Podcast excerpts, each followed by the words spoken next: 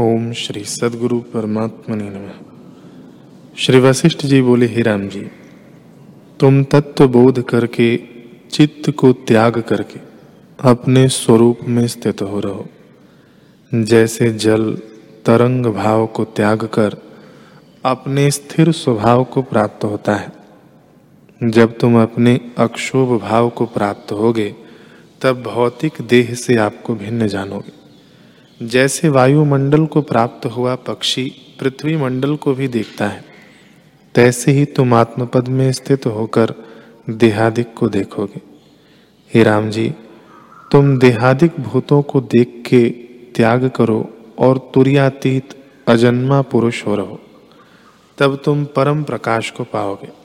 जैसे सूर्यकांत मणि, सूर्य के उदय हुए परम प्रकाश को प्राप्त होता है तैसे ही जब बोध करके दृष्टा, दर्शन, दृश्य भाव तुम्हारा जाता रहेगा, तब तुम अपने भाव को ज्यों का त्यों जानोगे।